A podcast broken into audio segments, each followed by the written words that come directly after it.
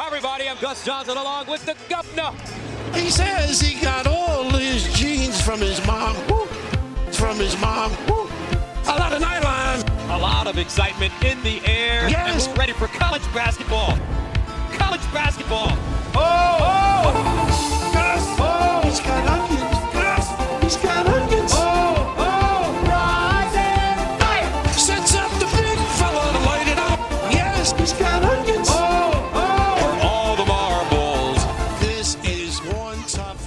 What's up, Big East Barroom fans? Welcome to week 19 of the Big East Barroom. Thank God the Big East doesn't sleep in March and we don't sleep till May. Ryan, happy March 22nd to all those who celebrate. How are you doing? I'm doing great. My version of celebrating March 22nd is having three Big East teams in the Sweet 16, three Big East teams still playing basketball. So that's a hell of a thing to celebrate. Absolutely. I mean, it's it's rare that you have three teams playing basketball. The coach carousel, you know, is doing its normal thing, but then you have a person transfer in conference, and then you have the transfer portal that's going crazy too. I don't know if I've ever seen, you know, college basketball Twitter as alive as it is, college basketball, you know, rumors. It's um it's been more alive than it was in conference, which is amazing.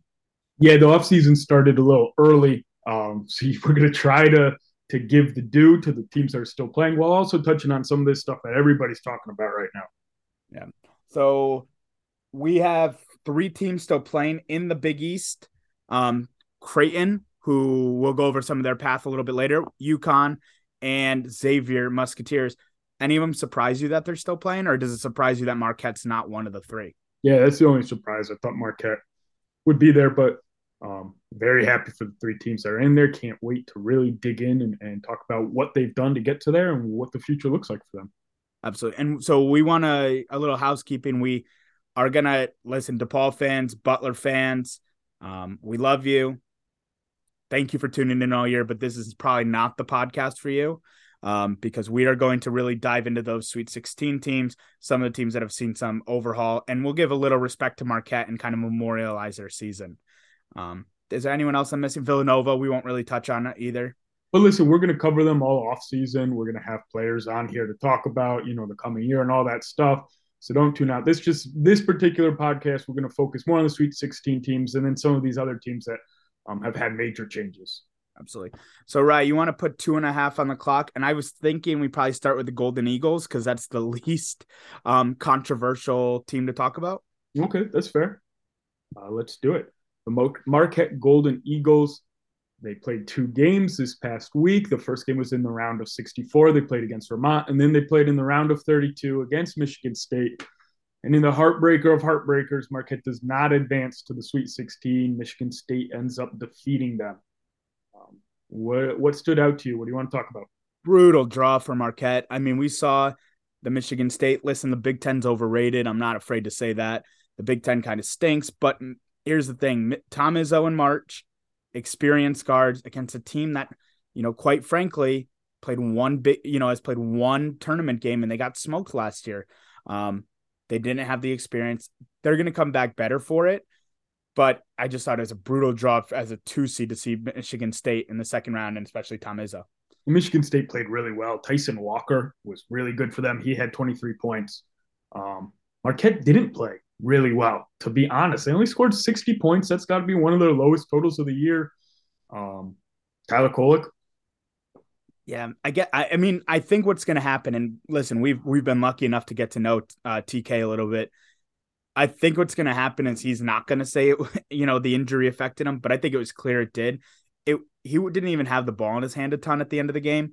Um, he was, you know, and I think he knew that. You know, when he was putting the ball in his right hand, he was turning the ball over some more. So I think the injury definitely affected him. I don't think this was the moment got too big for him because look what he did in the Big East tournament with more fans and arguably more eyeballs on him. No, I agree 100%. I do. I've watched Tyler Kolek all year. I've had that blessing. I don't believe the moment can get to him. That's a man who lives for the moment. Um, I agree with the injury for those who aren't who don't know. In the round of 64 game against Vermont, um, something happened with Kolek's thumb. I don't know if we know exactly what happened, his right thumb. He went to the locker room. He came back, but uh, he appeared to be favoring it for the next 30 minutes of basketball that he played over the, the course of the weekend. So uh, he didn't. He never looked quite right. He finished that the game against Michigan State with six turnovers and seven points. Um, Just a very un Tyler Kolek performance, and that's why I'm saying it's an injury because he's gone against harder defenses in the Big East, and you know even when he's not scoring a lot, you'll see that game where he has 11 assists. Um, it just wasn't coming together for him. You know, Marquette's fighting an uphill battle when your best player, just like anyone is, when your best player isn't right. Tyler, was it a goaltend at the end? No. Oh yes, sorry, it was. It he, ball hit the backboard first. You could see it on slow motion. Um, what I'd love is to have an eye in the sky there. A fourth referee who's off to the side, so we don't have to take the refs off the court. The fourth referee just comes in and says, "Yep, goaltending, count the bucket." It's a thirty second review. We don't have to, you know, pause the game much. Follow up question: Is that why they lost the game? No, they lost the game because they couldn't score. And Michigan State, listen, we watched, we had one eye on that and one eye on the UConn game. Michigan State shot like shit for most of that game. From three, they shot like two of 17 or something. Um, Michigan State gave them the opportunity. It just wasn't their night. And I'm guessing they'll have a lot of their nights, you know, coming up, especially with no one graduating. Yep, absolutely. I think that's a great point. All right, right. We got three teams to talk about. I'll let you. What order do you want to go from? Do you want to go for the happy ending, the divorce A, the divorcer? Let's go for you know the, uh, kind of the side action going on. The St. John's Johnnies. Uh, let's put two and a half on the clock. Ryan, did you ever think? And we don't have anything to talk about basketball wise. Did you ever think that Rick Pitino being introduced as the St. John's head basketball coach would be the side note, as you just said? Yeah, no, right. It's incredible. I mean, this man is a living legend. He's one of the 10 greatest college basketball coaches to ever coach college basketball. He's going to be the head coach of St. John's, and he, he is not the headline in the Big East right now. Um, but maybe he should be. And maybe long term, we'll look back at this and say, you know, there was a lot of drama going on, but this was the, the move that was most consequential to the Big East. And let's give St. John's their credit they nailed the hiring process. They needed to get rid of Anderson. Some people were worried about the buyout being too much. They needed to bring in Rick Pitino. They brought in Rick Pitino like in the first week before the transfer portal becomes, you know, a major thing that he's going to have to nail. And they nailed all of that. They brought him in. His press conference was great. Said, if you don't want to be here, you don't have to be here. You know, he immediately named Joel Soriano the captain, which what a chess move. Joel Soriano says, I'm transferring after Mike Anderson leaves. And then Rick Pitino says, Well, you're the captain. so now you have Soriano back for another year after he was snubbed from the Big East first team. You know, just they did St. John's, who caught a lot of grief over the last few years, just did everything right. And I'm so excited for Rick Pitino. I got a question. Is it fair to talk about, and I've been getting roasted a little bit for this, has Rick Pitino lost anything on his fastball, you think? I did watch some Iona basketball in preparation for their matchup against UConn. Um, Probably. Yeah. I mean, he's not the same coach he was 20 years ago, but who the hell could be when you're 70 something? But I'll tell you what, he his fastball's still better than 99% of fastballs out there. I agree. And I think, you know, some of the scandals have been um expunged from his record. Um, I think that, you know, his name when he walks into a house will mean something for recruiters, a recruit recruitees, um, or whatever. I I just worry he's been recruiting in the MAC you get a kid who wants to go to Quinnipiac or Marist, and then Rick Pitino walks in your house. It's pretty easy to convince them. Now you're convincing against Danny Hurley and Greg McDermott and Ed Cooley. I worry about the recruit the recruiting process won't be as easy as people are thinking it will be. Yeah, but when's the last time they had a coach who could recruit the New York City area like Rick Pitino? I mean, man's a living legend. Yeah. Posh and Alexander. He, he's a native New Yorker, right? Like Mike Anderson's from Arkansas. He's from somewhere in the South. Rick Pitino grew up taking the subway. He knows, you know, these high school, Catholic high schools and all that stuff like the back of his hand. And he said, you know, coming out, he was like, Mike Anderson is a great guy and a great coach, but, you know, some things just fit in New York. And I think I'm one of them pretty much. Like he said something along those lines. And like everything. Yeah. Major win for the Big East to add Rick Pitino to their coaching list. Major win. I'm really excited. I think it's really good for the Big East, like you're saying. And, um, I I just want to make sure he is Rick Pitino and he's all bought in because I think what we saw this season is just because you bring in a living legend like a Thad Matta, you know, things things don't come together right away like people think they will. But St. John's, t- now I'm playing both sides. St. John's has a lot more talent coming back than Butler did. Tyler kind of tempering expectations today. You don't see that every day. Normally, I'm just like, oh my God, Rick Pitino's here. I don't like if you get the corpse of Rick Pitino, that's great. But um, I, I got to see who's going to be back. I know we're not going to talk about all transfers, but Pinzon's already transferring. Um, I heard a rumor, and I don't like to give credence to rumors normally, but somebody said that um, a really well liked St. John's player will not be back this year because of academic standards. Pitino said that, I believe.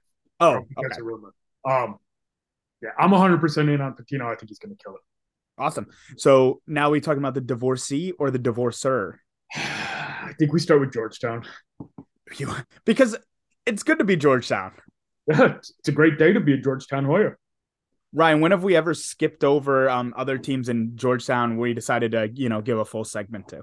Because we're so excited to talk about Georgetown. But that is, I think that is the best part of this hire right now is you we can talk about Ed Cooley and, you know, how great of a coach is he actually and how much of it is hype.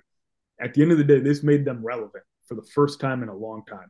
And everybody's talking about them, including Dave Portnoy is blowing up Twitter to talk about the Georgetown Hoyas and however this works out, they're on the, the headlines for the first time in a long time. And Providence fans might want to tune out what I'm going to say next. Georgetown, you don't have anything to be sorry for. Listen, it's not your job to keep a marriage together like Providence. It's not your job to go say, well, maybe you guys can make it work. Come back if it doesn't work. Your job is to go win basketball games. That's my opinion. You might feel something differently. Um, but so you I, think if Georgetown reached out in late February you have no problem with that. I mean, if I'm a Providence fan, I'm pissed, but no, putting trying to get the best coach possible. I mean, it, do you have a problem with Jared Bynum told Akok Akok you should transfer to Providence midseason? Like, I, I don't. I would be like, no, he's trying to win for next year. Yeah, I see your point. I don't I, know. It's a major win for Georgetown, however you slice it. And it looks like people are going to stay now. I mean, the main players. Uh, reading tea leaves, but Denver Anglin, Akok Akok, and Jay Heath were all at the press conference for Ed Cooley today. Um, so you know that's some talent that's staying on this team. Well, you know they have people transferring, but it seems like those are the kind of guys that um, Ed Cooley wants to keep. Here's my biggest question, right? Ed Cooley created the greatest home court advantage possibly in college basketball, definitely in the Big East at the end. How many extra games did he win because he created that home court advantage? and is he able to recreate it in Washington D.C.? Is this on the record or off the record? Uh, on. We're hit record. Um. Okay. Good. Off, off the record. I personally don't think Providence was that great this year, and I said it at the beginning of the year to you. I think that what they have is they had the amp. So I yes, that home court advantage. He's not going to have that in the first year, but I can sure as I'll tell you the first conference game of the year, they're going to be sold out or close to it with Ed Cooley there. I mean, that's that's what he's going to bring in. But my question for you right back is, and this might go into a little bit of Providence, is it going to be harder for him to recruit now that he's got, you know, he was this we're together, we're together, we're together, and now he's kind of left. He left his high school sweetheart. Let's say that, like he left his high school sweetheart of thirty years. Um, um I will say is Will it be harder for him to recruit than Patrick Ewing? Yes. Will it be harder for him to recruit than when he was at Providence? No, just because the DMV is a high school basketball wonderland. Um, it is one of the most talent rich areas in the country. Yeah. So compared to you know Providence, Rhode Island, you know Rhode Island gets some good players. Look at Tyler Kolek. But the DMV, I mean, we could go on and on. Justin Moore's from the DMV, Nate Watson's from the DMV, um, Jordan Hawkins is from the DMV. You know that it's a long list. I I am temp- I'm not going to temper expectations with Georgetown. I expect them to be a middling team next year in the Big East, but springboarding towards a you know top five um, and a perennial tournament team. I worry about what Cooley's ceiling is. We've never seen it. I think he took Providence as high as he thought he could take them. Let me say that. I worry about what Ed Cooley can do now that there is no ceiling. Um, will people be disappointed?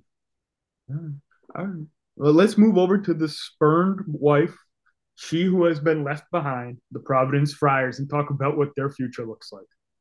Now, Providence fans, thank you for joining us and coming back after that segment. You should be rip roaring pissed. Is that fair? Yeah, hundred percent. I don't know if Ed Cooley could have burnt more bridges on the way out of town than he chose to. Um, and if I'm a Providence fan, it's listen. I know this is hyperbolic. The only thing I can uh, I can think to compare to is LeBron James leaving Cleveland the first time, where he made such a big deal out of it being his hometown and how loyal he was to his hometown and how much he loved them. And all of a sudden he's on national television like I'm going to greener pastures. Forget you guys. And and it, and the difference is though, it's like if you went to like the Utah Jazz, a team that hadn't been relevant for 20. I mean, he's going to a team that's not relevant. And for Providence fans, they've had this let me say gracefully, this chip on their shoulder, right? Providence fans, you know, we are, we belong here. We belong here. They've been, you know, that's part of their reason for going after UConn fans. We belong here. We're better than you, whatever.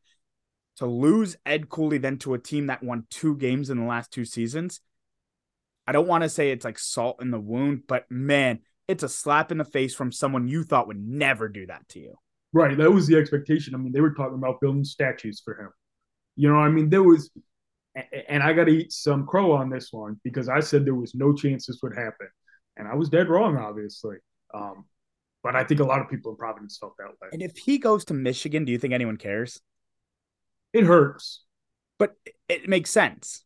If he puts up his his house on Zillow before he announces it, yeah, I think people are still pissed.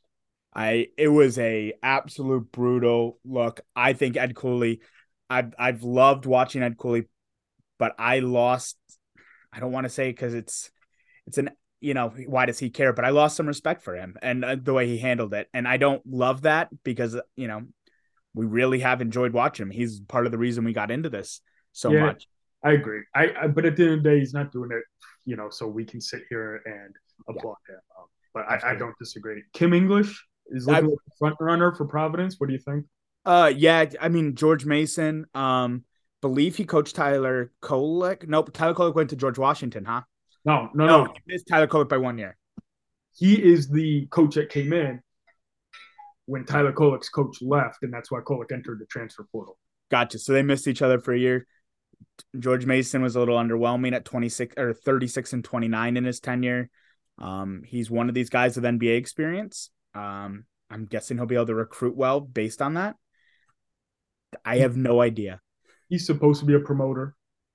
Um, Providence just had the best promoter in college basketball. So, do you, do you think him having a relationship with Hopkins and Carter meant anything?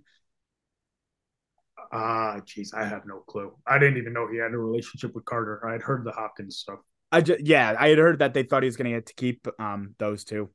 I don't know the future of Providence, and I mean we should briefly say um Jared Bynum did enter the transfer portal. They're all preseason um, first team Big East player. Any thoughts on that? We've really enjoyed watching Bynum play. Yeah, love him. Hope he stays in the Big East. Um, this was his COVID year. He had a COVID eligibility decision, so he's in the transfer portal. It still doesn't mean he's going to be back. A lot of people went to the transfer portal and then decided they're going to go try to play overseas or whatever. Um, and it doesn't mean that he's not going to go back to Providence. He could love the Kim English hire and say, "I'm just going to recommit to Providence again." Right, like Simas Lukosius for Thad Matta last year. And it looks like what Denver England's doing too in Georgetown. So All right. Um so that wraps up kind of the off-season talk. You want to jump into the teams that are still playing? Yeah, uh first game is tomorrow. So do you want to do the Huskies first if we're, we're gonna go chronological? We're gonna put 10 minutes on the clock. Let's talk some UConn Huskies. UConn played two games over this past week. They beat the Iona Gaels and then they went and beat the St. Mary Gaels. Bad time to be a Gael over the last few days. Um, Huskies played two kind of competitive first halves and two of the better second halves they've played this season. Um, things are trending, and now UConn is a trendy Final Four pick, which I mean is great for the Big East. What have you you know what has changed from UConn from their struggles in the beginning of the, or the that middle part of the year over the last you know seven weeks. Someone was saying the other day. Yeah, and I don't, I still don't think this team is the same team you saw in the early non-con, uh, where they were just shooting the lights out and everything was coming early to the uh, easy to them. Um, but this is a team that that you kind of saw building towards the end of the year that really relied on their rebounding, on their defense, and on Adama Sanogo, who had 28 points and 13 rebounds in the first game against Iona. He had another 20 point performance against St. Mary's. He's been unguardable. Um, and I think it really speaks to the floor that UConn has. I think they have a high floor. And, you know, when you rely on defense and rebounding, that can show up every day. And it has shown up for them. I, I want to first say that personally, to see a kid like Adama Sanogo do so well has been, I, and listen, I get it, Homerism or whatever, but it's been so nice to watch Adama Sanogo play well. He had kind of had the label on him where he shrinks in big games. And for him to play this well in the Marquette semifinal, for him to play this well against Iona and to play this well against St. Mary's, you know, he has been, you know, they if they ended the tournament right now, he'd be all tournament first team. Um, he has been an absolute star, unguardable. One of the things I've loved about him is he is now taking people off the bounce, um, going to the hole with his left hand and finishing around the rim. Uh, I I just wanted to say that, and it seems like he's just such a nice kid from everyone we've talked to. Um, to watch him be a star has been really um, great. I mean, we have ten minutes, so I wanted to go into Adam as a person too. There. No, absolutely. I mean, hundred percent. And we've heard from people we respect that Adama shrinks in big games, and he has sure as hell not shrunk in these big games. So, um, good for him. Good for UConn. Yeah. Worth oh. noting that Hawkins has played very poorly in both first halves. Do you think that's a big concern, little concern, no concern? I think obviously it's it's not a big concern for these games because they did just fine. Um, but at some point in the tournament, if they want to make the Final Four, if they want to make the national championship game, they need Jordan Hawkins and they need a full 40 minutes from Jordan Hawkins. Um, they need him locked in defensively as well. And he needs to show up. He like he got pulled kind of early in the first half against Iona because uh, you know he had a few mistakes on defense and and they pulled him a little early. And then in the second half of both games, he really turned it on, and he hit some tough shots against St. Mary's, some step back, you know, defense draped all over him shots. What I've noticed is this team stays competitive at half, but the second he, he even goes a little bit in the second half, it feels like the whole team takes a deep breath and goes, "Okay, we're fine." Like, and then it takes some pressure off Karaban shooting, it takes pressure off Calcaterra. Newton's able to get to the hole. Um, this team, as much as it revolves around Sanogo, also revolves around Hawkins. Yeah, yeah, absolutely. How about a little Donovan Clingan talk? He's got 14 rebounds in 24 minutes of play in the tournament so far. Uh, is that good? I, I've and I've told you this a million, or you know, we've talked about this. I know, in your big favor, you've said it a million times. Um, they need to play together, but it's real, and they're not going to do that at this point unless it's an emergency but it's really hard when Donovan Clingan is so clearly your best defensive player and Adama Sanogo is clearly your best offensive player and you haven't been able to figure out how to play them together. And I know that's nitpicking because this team's going to the Sweet 16, favored to go to an Elite Eight, but still, it just feels like it's a little untapped there where you could have just done something insane. Yeah. And listen, they're winning. They just won two games. They're in the Sweet 16. So it's just, you know, neither of us are trying to hammer them right now. But when you if they lose and Donovan Clingan plays 12 minutes, then all of a sudden you're looking at it like, well, you had your one of your best players sitting on a bench for 28 minutes of the game. That's questionable. And we said that against Marquette. He was clearly the difference defensively in that game, and they had to sit him because um uh, in that Big East semifinal, and Adama Sanogo played a lot. Yeah, he affects everything. When when Clingan's on the court, he affects literally everything, every shot every drive that they don't end up taking a shot. You know, even when he's not blocking the ball, he's just affecting things. Sorry. So UConn's going to be playing Arkansas tomorrow, or probably today when you're listening or whatever. But Thursday at 7:15. I got some scouting on Arkansas. I got a good buddy who's a weirdly an Arkansas fan. They can't shoot. It's how how you know? And then I looked it up. They're like 350th in three pointers attempted, and then like 350th in three point percentage. So they can't shoot and they don't want to shoot. Um, you think that lends itself to what what beats UConn? Um, I think it's a three point shooting team. It's a great question.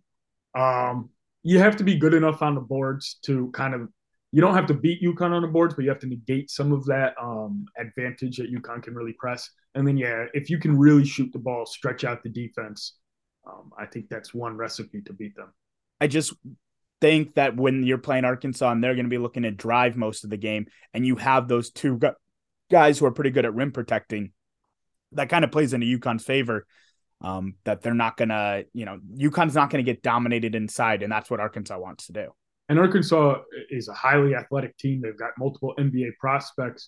Uh, if they want to get out and run, the Huskies would love to run with them, right?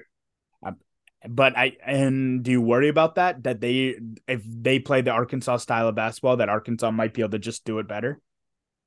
I don't know if there's many teams that run better than Andre Jackson, Jordan Hawkins, you know, Adama Sanogo. These guys in transition, they've been have been some of their most dangerous moments all season, right? Yeah, and they've been shooting the three well um, in transition too. That's where Calcaterra has gotten a lot of his looks. And how good is it to see Calcaterra kind of regain that beginning of the year form? Um, I think he's a massive X factor on this team because if he gives you nine points, that's nine points that you know you you weren't expecting. No, completely necessary. You needed it, and uh, you know Alleyne had had some nice minutes in the Big East tournament uh, as well. If you can get those guys off the bench, shooters who knock down some shots, now you're playing with some serious depth. You know what I mean? Uh, it's a dangerous team. What do you think? Uh, has have what you've seen so far? Does it change your prediction for UConn at all? No, I have not UConn winning the national championship. I was told I was a homer because I had UConn winning the national championship and Providence going out in the first round. UConn's going to play for an Elite Eight. Providence got knocked out in the first round. I mean, I, nothing has changed. This team had the potential. Their ceiling was higher than any team in the Big East, in my opinion, and they're proving it. Impressed with Danny Hurley? Yeah, I, I think it just proves that March um, wins are so. So what if he lost this first game? It would have been we would have been talking about a possible replacement eventually. He wins two, and now we're talking about did this guy finally figure it out? Uh, I I really have enjoyed watching Hurley um, get some respect that I thought was a little overdue. All right. Well, that wraps up our Husky talk. Anything else you wanted to touch on? No, I, I, uh, I think that UConn matches up well against Arkansas. I think Arkansas wants to do what UConn does, um, but UConn's a better shooting team, and I think, think you hit the nail on the head. I don't know if anyone's better than UConn in transition. Uh, and then if they win that game, they play either Gonzaga or UCLA in the Elite Eight, two West Coast teams, two of the not most physical teams in the country. I think UConn has a has a pretty nice path right now. Uh, Adama Sanogo will guard Drew Timme. I promise in the WCC there is nobody like Adama Sanogo who um physicality wise, and that's not a knock on Drew Timme. He is a fantastic basketball player.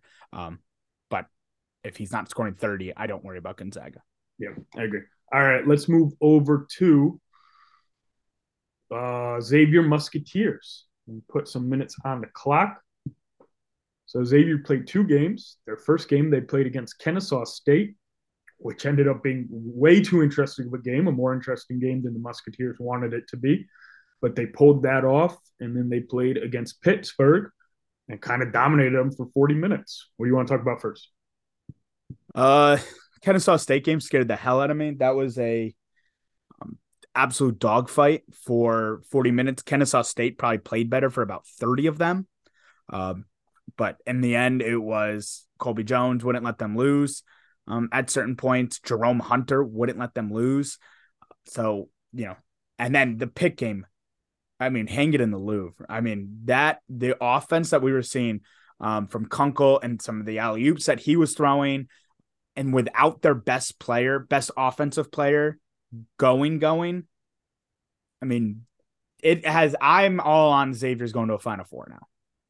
Yeah. I mean, not in those first 30 minutes of the Kennesaw State game, right? Um, at times, this is going to be harsh. At times, Kennesaw State just looked like they wanted it more than Xavier.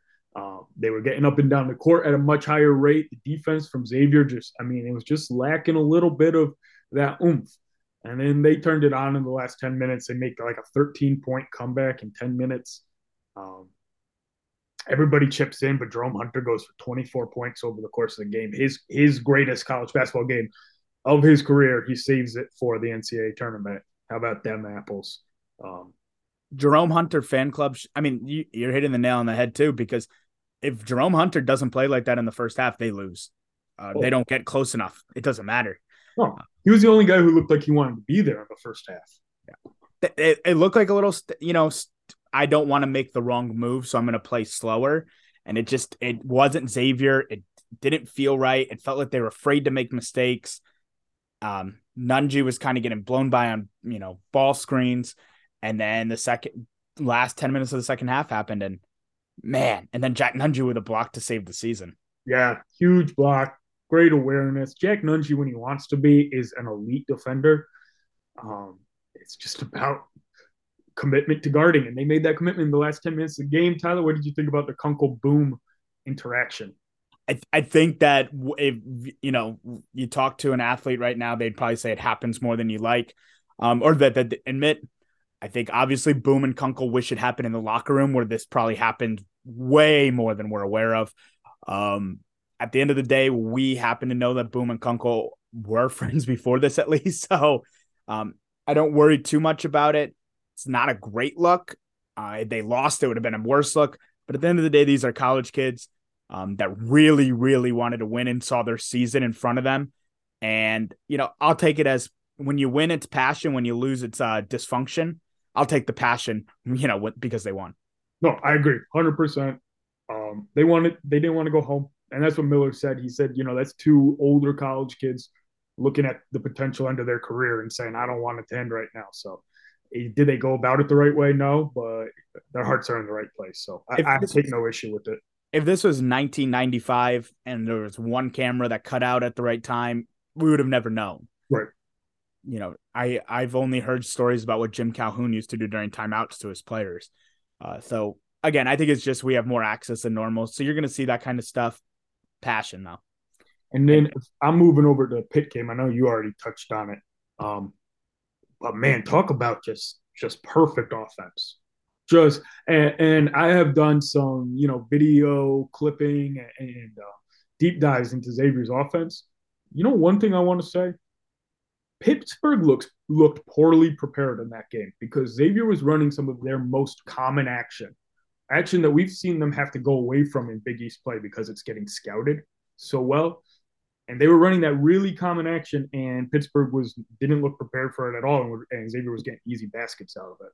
I agreed, especially you clipped that alley oop that they did against UConn, and they, they ran it so perfectly. Um, or was that at the was that at the first game? No, or was that no. in Pittsburgh? Yeah, to Nunge. I've been really impressed, and this game was kind of the culmination. The offense has been running through Kunkel a little bit more. Um, he's kind of been a ball handler, especially because Boum has been, it's fair to say, a little bit off over the last three. Uh, and he just knocked down every shot. He orchestrated the offense certainly in certain times. Um, I, you know, this team seems to have so many people that can beat you that they can afford to have off days from other people. Their best player, where so many teams can't afford that. And, and selfless, right? Boum doesn't force a lot of shots and we talked about uh, that with him in the interview. But when he doesn't have it going, they put the ball in Kunkel's hand and let Boum play off the ball, and he can be a shooter and let Kunkel run the pick and roll and make decisions out of it, or let Colby Jones run the pick and roll and make decisions out of it. So, um, really appreciate that, and I think that's why they're a really dangerous team going forward. And who does X have next? They're playing the two seed in that region, Texas Longhorns. Tough. Uh, your level of fear going into that game? I'm a Texas doubter it's a tough game. Listen, you say what you want about Texas as a team in terms of team chemistry, in terms of you know being able to play as a team. They got dudes. They got a lot of dudes on that team. I I think I told you my theory on them. Um, at the beginning of the season, they just beat everybody, and I think you know you win a lot of games at the beginning of the college basketball season on experience. They have Marcus Carr and Christian Bishop, who have combined to play 75 years of college basketball. Um, I don't. And then when they got in a Big 12 play, everybody, listen, everybody beat up on everybody. They didn't stand out from everybody else. You know what I mean? Like they just kind of, um, they were one of the other teams in there. They won the Big 12 championship. A lot of Big 12 teams have been eliminated. Uh, I just don't necessarily think they are um, that good. I, to be honest. I don't know. You don't win the Big 12 tournament championship without uh without ha- playing pretty well, and you have all those guys with all that experience playing well at the right time. I'm not counting Xavier out, but it's it's. I think they have the hardest uh, matchup this weekend. I, and I think that's fair. I think that just might mean that you know UConn's playing an eight seed or, or, nine seed that's not playing like an or an eight seed that's not playing like an eight seed. Um, but they're still an eight seed, and Creighton's playing a fifteen. Um, I do think you're right though when you're saying that. Anything you think Xavier needs to do in order to beat Texas? Have two of your players on that night. Uh, if Colby Jones and Jack Nunge are on, or if Colby Jones and um, Kunkel are on, I think Colby Jones is the star- straw that stirs the drink. Um, I'm excited to see what he can do. And you know, especially on a bigger stage, he's not going to be unathletic or out athletic by anyone, um, especially in these games. Listen, Texas has so many players that people should be familiar with. Uh, that I think that they, there's going to be a lot of book out on them, so there's going to be a lot of scouting um, done by Xavier. It's not a bad point, and Sean Miller is a hell of a scout, so that could really play for them. Um, I want to see. Oh, sorry, go ahead. I, I was just gonna say I want to see them defend for 40 minutes. You can't be down 13 points to Texas and expect to come back. You got to come out there and play defense like you want to be there for the entire game. And it's I think on the scouting part, it's uh important to note that he has a week to scout rather than you know when you get two days after the first matchup. So he's gonna have something for Texas. I promise you that.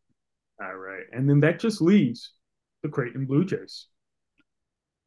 So Creighton won two games this weekend.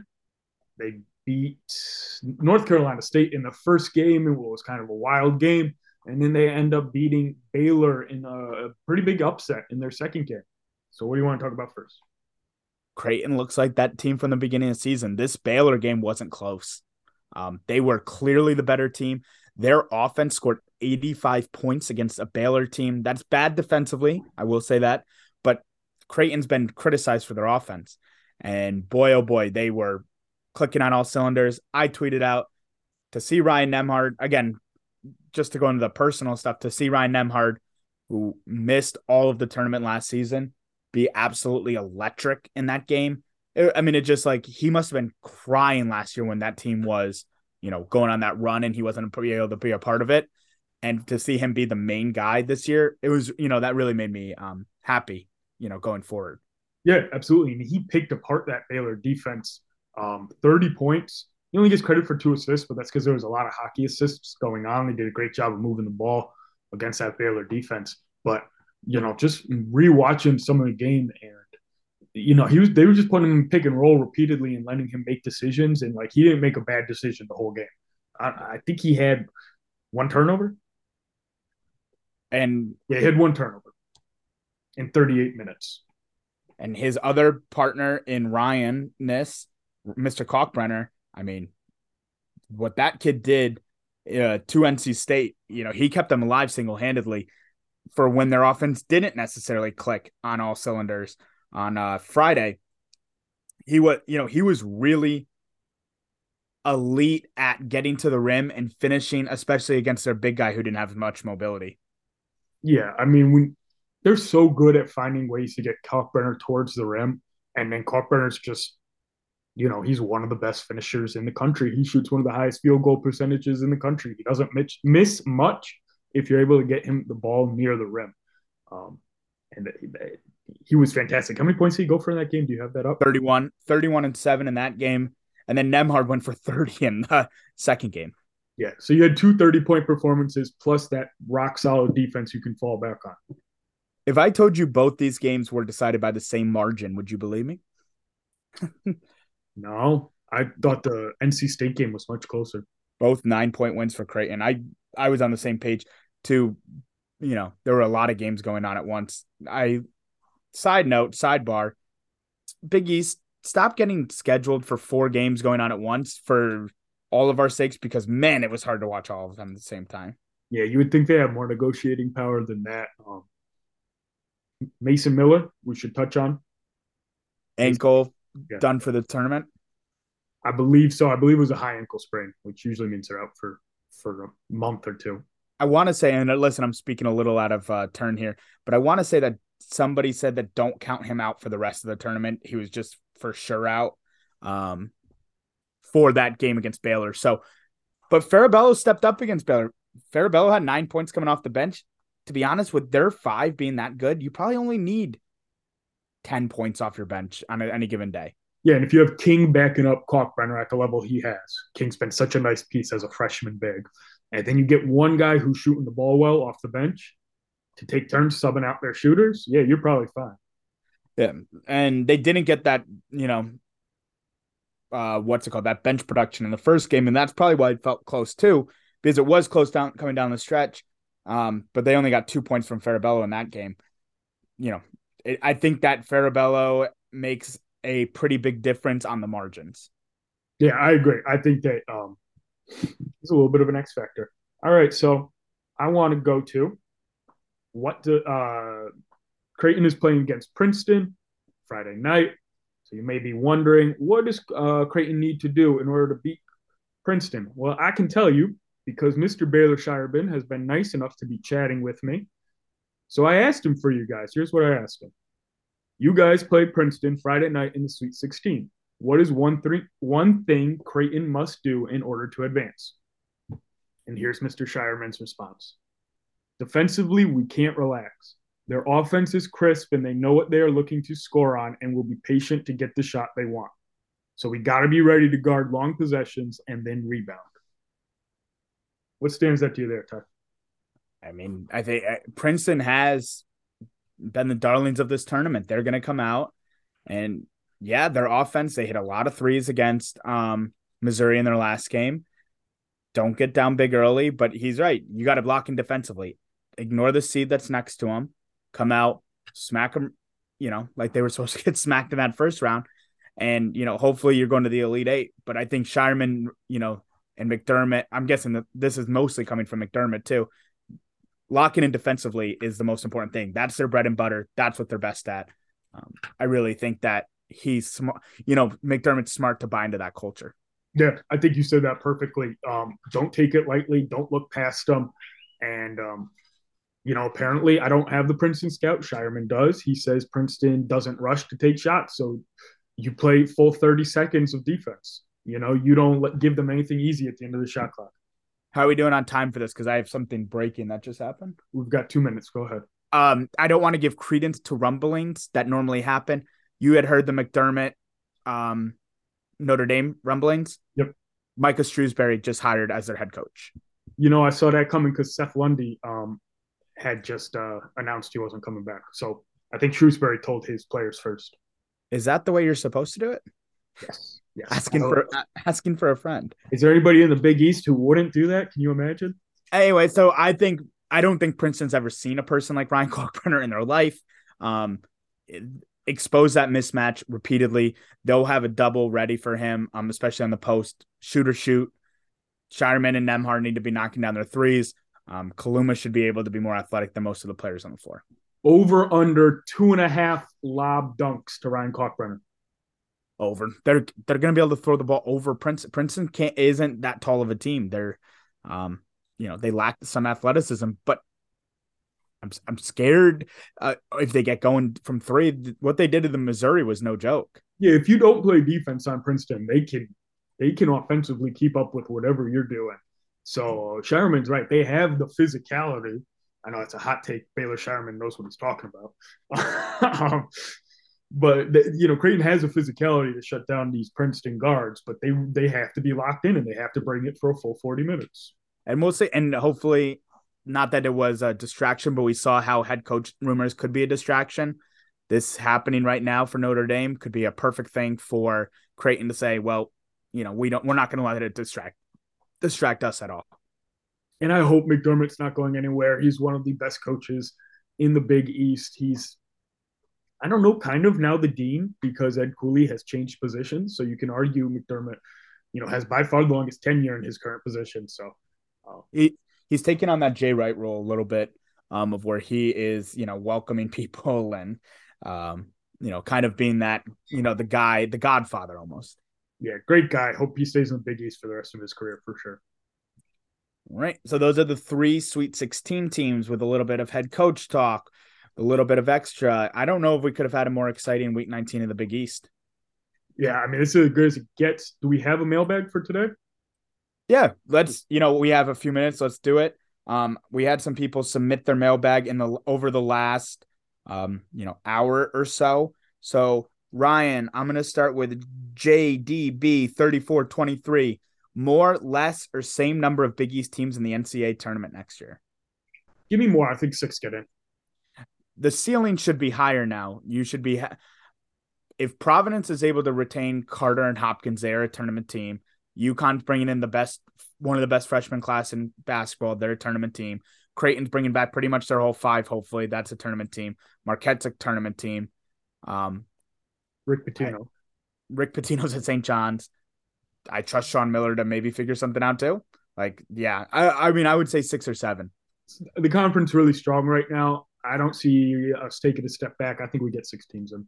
And if Eric Dixon comes back to Villanova, put them in the tournament too. Um, Bobby G, Bobby Gons Burner says Shaka Smart has one tournament win in the last 10 years. Cooley has three in the last 12. Are these coaches overrated or is winning in March overrated? Winning in March is hard, and people underestimate constantly how hard it is. Um, I'm not going to speak too much on Shaka Smart's career at Texas, but it's really hard to be disappointed with what he did this year. So, you know, I don't think that losing in the round of 32 erases everything he did. Um, in terms of Cooley, and you have a lot more of a track record there and three wins in 12 years at Providence. I see the argument. I think people are looking for the um, Ed Cooley is overrated because he has a spurned them. It's like how you say I didn't really love my girlfriend that much after you found out she was cheating on you. Um, nobody was talking about Ed Cooley being overrated before this, other than UConn fans. Um, I I want to one up you. I think um, winning in March, not one up you, but say something stronger. Winning in March is a crapshoot. Um, I think that you know success in the regular season is much more indicative of coaching. Um, I think that when you get to March, there is a reason that Jim Boeheim, who you regard as a high coach, has only won one um, tournament in 47 years. Um, there's a reason why Mike Krzyzewski in 48 years only won five tournaments and he's considered the greatest of all time. It's a crapshoot. It's hard to win. You're not going to do it every single season. You're not going to do it in back to back seasons. Um, that being said, and it doesn't necessarily reward the best team or the best coach team. And it's not fair to say Shaka Smart and Ed Cooley didn't have success in March. We put a lot of emphasis on the Big East tournament. Shaka Smart went and won the Big East tournament. Right. Ed Cooley went and won two Big East tournaments in his 12 years. That I, that means something in our conference. It's playoff basketball at Madison Square Garden on a Friday night. Don't tell me that's not playoff basketball. Completely agree. Uh, what is the ceiling for St. John's? This is TA, who's our guy. Why is it this? Why is it the sky? And at what point does St. John fans get sick of all this winning? Answer the sky because he's a, never. Uh, TA, he's a funny guy. Um, yeah, I mean, this the, the ceiling for next year is second weekend NCAA tournament team with the transfer portal, with a living legend as your coach, and with some serious foundation to talent to build on. I don't see any reason why he can't get them into the NCAA tournament and into the Sweet 16 next year. Now, it's not a failure if he doesn't, but. Oh, ceiling? Yeah. Alexander, if you bring back Alexander Storr and Soriano with Pitino and you bring in Clayton, who that's the big rumor from Iona, yep. yeah, g- give me Zay or give me St. John's as a second weekend team. Yep, I agree. Um, you there's a few more that I want to quickly go on. Yuli, does Ed Cooley deserve the hate he's getting? I think this is a great question. Yes, I'm on the record. I say yes. I think he handled it poorly. I I don't think he could have handled it worse. Um, he clearly was negotiating in season. It clearly um, affected the play on the floor. He didn't tell the you know that's where I get a little bit. What was he supposed to say? Yes, I'm leaving before a tournament game. He couldn't really say anything else other than I don't know what you're talking about. But man, it just looks like you know he and some of the specials that are airing on TV where he said I want to be here forever. Um, this is Friar's family forever. I I don't want to be strong here, but it looks like a load of bullshit. um, are the numbers with FS1 concerning or not? Will it improve when the larger market teams win? Yes, it's concerning. Will it improve? Yes, but that doesn't really answer the full question because you know the Big East is made up of some teams that aren't larger market. So, you know, we're all tied together in this at the end of the day. So, is it concerning? Yes. Do I think that we all need to do a better job promoting the brand? Yes. That's why we're here. That's a great answer. I also don't know how television numbers work, but everybody was pretty much saying that the blowout contributed to this being um, a down year. I thought if you just kind of turned it on, you were good. But you know, what about the guy who was coming in 10 minutes late and then they were like, I don't want to watch it anymore because it's a 20 point game. And then a counterpoint is the NCAA tournament was up like two and a half percent this year. So there's still interest in college basketball. The Big East did not deliver the way they wanted to this year, but you know, you get another sh- crack at it next year. Are you talking ratings wise or? Yeah, ratings. Oh, yeah, because they definitely contributed teams wise. Oh, not, I also, I don't want to go too much into TV metrics, but quickly, why did the DePaul Creighton game do so well, Ryan? Lead in. Lead in.